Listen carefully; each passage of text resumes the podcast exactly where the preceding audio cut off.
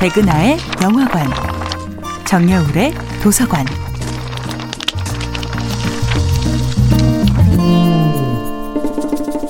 안녕하세요.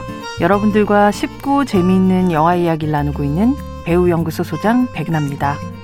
이번 주에 만나보고 있는 영화는 피터 페럴리 감독, 비고 모텐슨, 마하샬라 알리 주연의 2018년도 영화 그린북입니다.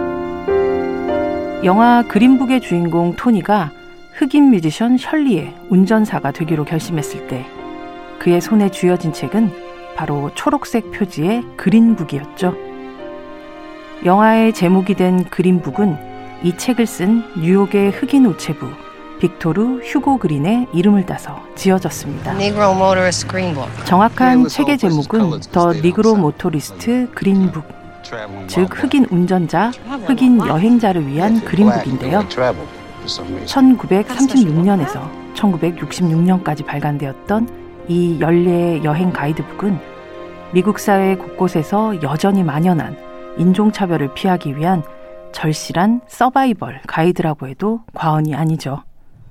당시엔 버스 같은 대중교통을 이용할 때 흑인의 자리와 백인의 자리가 분리되어 있고 그 안에서 벌어지는 신체적, 정신적 가해는 막을 수도 피할 수도 없었습니다.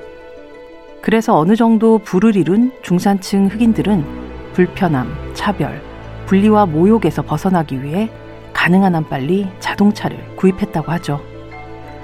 특히 운동선수, 아티스트, 연예인처럼 업무 목적으로 자주 여행을 해야 했던 흑인들에게는 자동차는 이동 수단을 넘어 인종차별의 총알을 피하는 탱크이자 장갑차였죠. 하지만 차를 소유한 흑인이라고 해도 거대한 미국 대륙을 여행하는 도중에 반드시 들려야 하는 곳이 있습니다. 바로 식당과 숙소, 그리고 주유소 등인데요. 그곳에서 불시에 닥칠 위협과 위험을 피할 수 있도록 빅토르 휴고 그린은 흑인들에게 비교적 우호적인 곳들의 리스트를 작성해 나가게 됩니다. Oh, 그것이 바로 20세기 중반 흑인 여행자들을 위한 성경책으로까지 불리웠던 그린북의 탄생 이유였습니다. Oh, 피부색에 따른 차별과 폭력은 지금도 어느 국가 어느 사회에서는 여전히 현재 진행형일 것입니다. 오히려 반세기 전보다 더 교묘하고 세련된 태도로 포장된 인종차별 앞에 더 정교한 그린북이 필요한 시대가 아닐까 하는 생각을 하면 조금 씁쓸해지기도 합니다.